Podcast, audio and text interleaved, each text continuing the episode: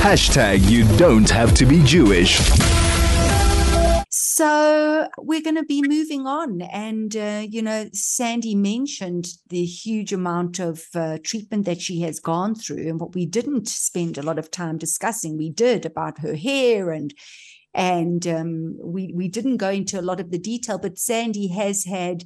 Um, she spoke about the swelling in her feet. She spoke about not being able to f- feel her feet. She spoke about. We didn't speak about her fingers as well. But these are there are many many effects of when you go through different types of treatment um, that you need certain rehabilitation. And so we. That's why I'm very excited to have our next guest um, join us because um, Gabriella Kourie is an occupational therapist and she's a PORI, and I'm not sure if that's how you pronounce it, P O R I, oncology and breast cancer rehabilitation um, therapist as well. And that is really looking at rehabilitation after whatever oncology, what, whatever treatment it is that you you had to undergo, because it's such a huge part of, of the healing process.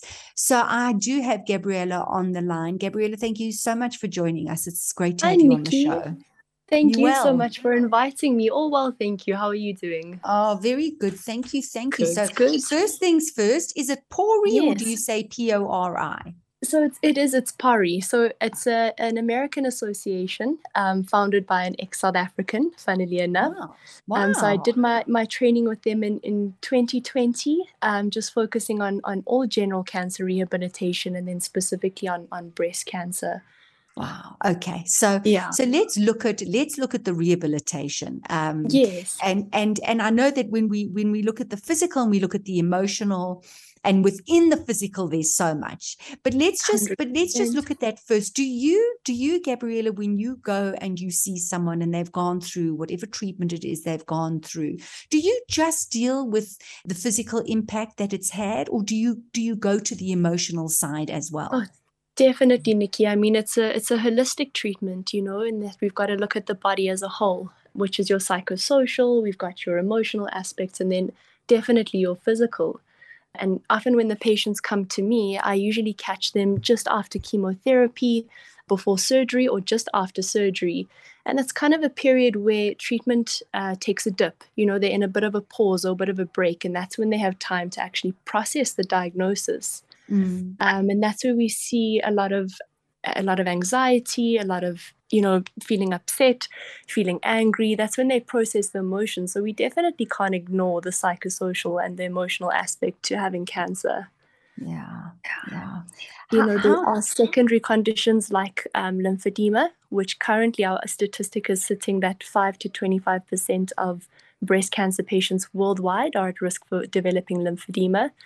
Um, and if patients are aren't aware of it, or if, you know if they don't have intervention, then it can become a, a secondary uh, lifelong chronic illness, and that's another whole emotion to deal with. Sure. Okay, let's yeah. let's break that down. Let's break sure, it down. Gabriella. Sure, sorry, so, Nikki.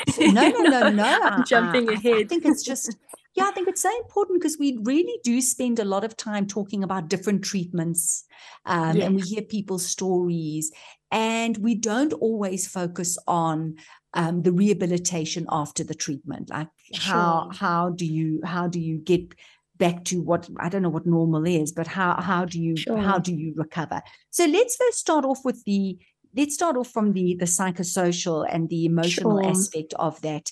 Um, you know, I don't know how much of Sandy's um, interview you heard, and she talks about you know her life and having to deal with with her mortality and having to mm. question and think about all these things. And this is you know all the treatment that she's gone through. And as you said so there's this period there's this waiting period. And then in the middle of next month she's going to be going for the pet scan. I mean yes. how do you what, what what would you say gabriella? And i know that we're looking at you know all the therapies but would you say that do you encourage people to talk about it? Do you encourage people to join um, support groups? Do you uh, what, what do you say you know what's the so go-to? it's completely dependent i mean obviously each patient is different and some are fortunate in that they've got the support structure in a home environment um, others in friends others may have family members that have gone through a similar experience but we definitely encourage um, speaking out about it, going to seek professional help like counseling or psychology intervention. Support groups are amazing because you know you're not only being told what you're going through is okay, you're also being told that it's normal. And yeah. you're identifying with other people through your process. And, and even in that, that's extremely healing to know that you're not alone, to know that someone else is going through something similar. It's it's a massive part of the healing for our patients. Yeah. Thank you, Gabriella. We're going to take a quick break. Um, and sure. after the break, let's let's talk about what you started to talk about, which is this lymphedema, which can happen after breast cancer, and that if it does, um, then it's a whole different challenge in another direction. So let's take a quick break, and perhaps we can touch on that. Chai FM, one hundred and one point nine megahertz of life. And thank you for staying with us. This is the DL Link Show. I have Gabriella Kourie on the show today. Gabriella is a qualified occupational therapist. She further trained and qualified as a pori oncology and breast cancer rehabilitation therapist. She's currently qualifying in lymphedema assessment and treatment.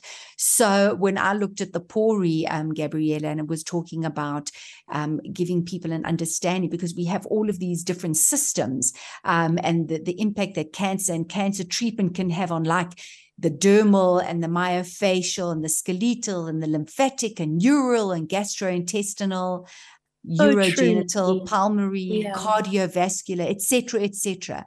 And so, so, if we go specifically to the lymphedema, if we're looking specifically at the breast cancer and we're looking at treatment, are you talking about treatment after surgery, for example? Are you talking about treatment after radiotherapy? Are you talking about treatment after chemotherapy? Is it all those treatments and then you have a particular rehabilitation? That's it, Nikki. So, in an ideal world, in an ideal setting, patients would come for a rehabilitation consult at diagnosis, and we call that prehab. So, it's before there's been oh, any wow. intervention, it's before there's been any medication, and it's basically just an educational uh, session that we have with the patients. Because we have a bit more time than the doctors, we can unpack the treatment that they are uh, being prescribed we can unpack certain side effects, we can prepare patients, but we can also prevent. Um, so we can get patients starting on an exercise regime before they start chemotherapy. We can educate them on, um, you know, what's actually doable, what's achievable, what's safe to do while you're on these intense um, chemical drugs, and then you know treat the patients accordingly through the side effects that come up from chemo. Prepare them for surgery if that's the type of treatment plan they're having and then your treatment goals kind of from surgery then look more at your range of motion um, your muscle strengthening we look more at the things like lymphedema because that's when your lymph nodes have uh, been removed and that's when mm. um, patients are at the highest risk and then again throughout radiation um, that risk returns having the uh, compression uh, not compression sorry i've gone blank on the word but um, you when your muscles become it, tight and stiff, you. you know I've gone blank. But when your muscles become um, quite tight and quite stiff, then they yeah. they can um, you know block that lymphatic drainage as well. And then it's about quality of life. You know, the biggest kind of group where or which would benefit the, the most from oncology rehab is our survivorship group there's many patients who say that during treatment, you know, they're on the go, they've got a plan, they know when they're seeing their doctors, they know what's happening. And then you kind of get sent out into the world as, okay, this is your new normal. Um, mm. Um, you know, and it's it's almost like that's when the wheels come off because you, you're just supposed to kind of get back into an everyday lifestyle or everyday normal lifestyle, but you're dealing with anxiety of recurrence um, you're maybe not moving as well as you were before because of surgery. You may be dealing with a secondary consequence like lymphedema or like the neuropathy with, with the numbness and pins and needles in the hands and feet. And there's no kind of guided assistance in this area. Yeah, you kind of to your own devices. That's it. Um, yeah. Yeah, yeah. So, so, so, Gabriella, let's look at diet as well. And I'm, I'm still going to come back to the lymphedema because it's very important that we unpack that. Sure. But I, am just thinking about, um, and I don't know all the details, but I do know, and you've mentioned um, mm. uh, some of the effects of the, you know, chemical treatment. People talking about having brittle nails, very this dryness, um, aching body, the tingling, the numbness. Mm. Now, what kind of rehabilitation helps with that? Is it the is it is diet? In other words, is diet does diet play an important role in the rehabilitation? Definitely, Nikki. And I think in, in all circumstances and in all areas of life, diet is, is key. You know, in that old old saying, you are what you eat. Yeah. Um, what we put in is is what we get out. And if you are eating high fatty foods, processed foods, junk foods, your body's not going to be a happy body. Um, linked to that, I know there is a common common saying that you know when people are diagnosed with cancer, the first thing someone will say is, "Please don't eat any sugar." Yeah. Um, you know, the cancer feeds off the sugar. That's a cancer myth. Um, so yes, you should be eating. You should be eating healthily, but whatever you put in your body is, is kind of being broken down and going through the digestion. But patients will say to me, you know, I've cut sugar out of out of my diet completely, and I'll say to them, but if you're having, you know, one teaspoon of sugar in your tea a day, that's okay. You've mm. got to live. You've got to have a quality of life that that you appreciate. I'm not mm. telling patients to go and eat mass amounts of sugar and chocolates now. Definitely not you know, like I said, that's really not good for anyone at any stage of life, um, mm-hmm. with or without a cancer diagnosis. But diet definitely does play a role. You know, when patients are feeling quite low and quite fatigued after chemotherapy, we often tell them to, you know, seek a consultation with a dietitian um, so that they can tell them what, what foods are quite high in energy, what's going to benefit them, what's going to help them with other side effects like nausea, um, foods that may be triggering uh, reflux, acid reflux. It's quite a common side effect that patients get on the chemo. Right, um, right. And then also, you know, the tummy issues, there's constipation and there's a, a lot of diarrhea, and, and, diet definitely plays a role in that. Sure.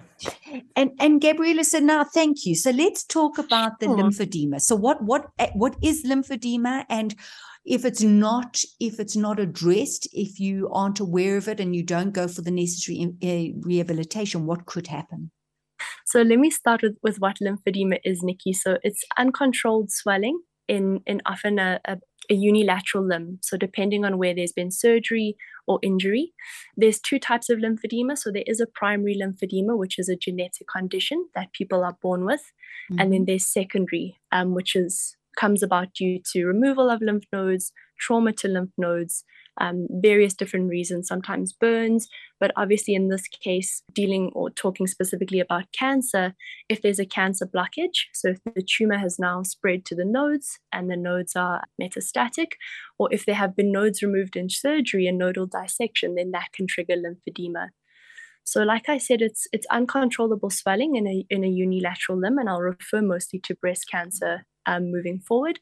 What okay. happens when they remove a tumor during the surgery? They'll take something called the sentinel lymph node, which is the node that is closest to the tumor and the tumor bed. Depending on that and depending on the pathology of the cancer, they might start to go into the axilla, so under the arm, and remove more lymph nodes.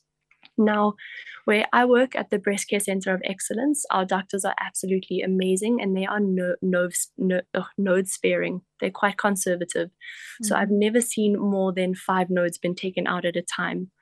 Previously, however, surgeons would go in and take the whole bundle of nodes.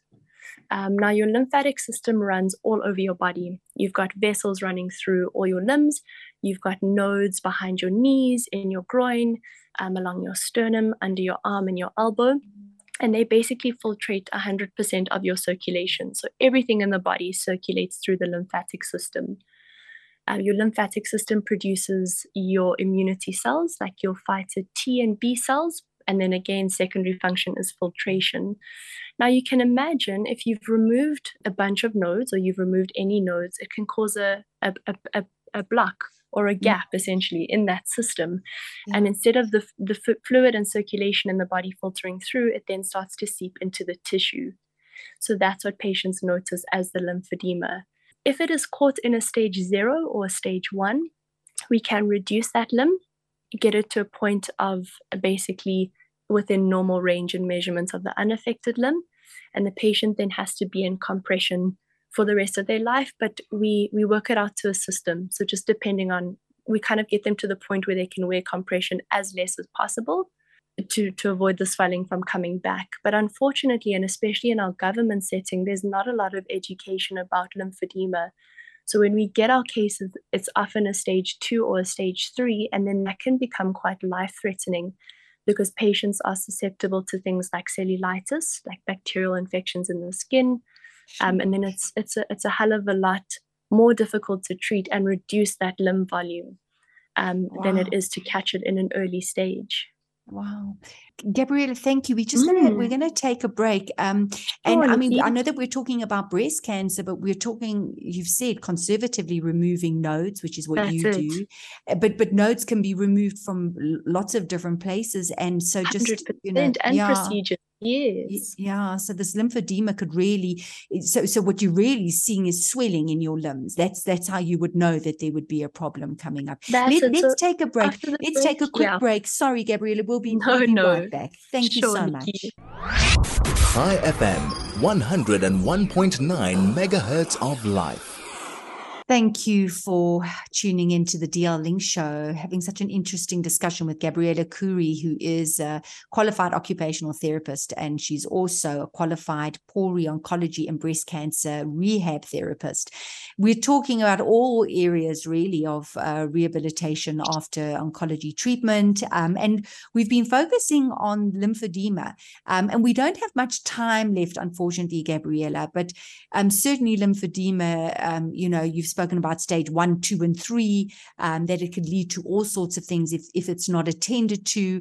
Um, just very quickly before we do say goodbye, I was talking about before the break swelling of the limbs. I mean, what what would one look out for? Um, sure, Nikki. If you know, so if you could I can I can break that quickly. down Sure, I can break it down to four kind of simple warning signs that I, I, I give my patients in our session.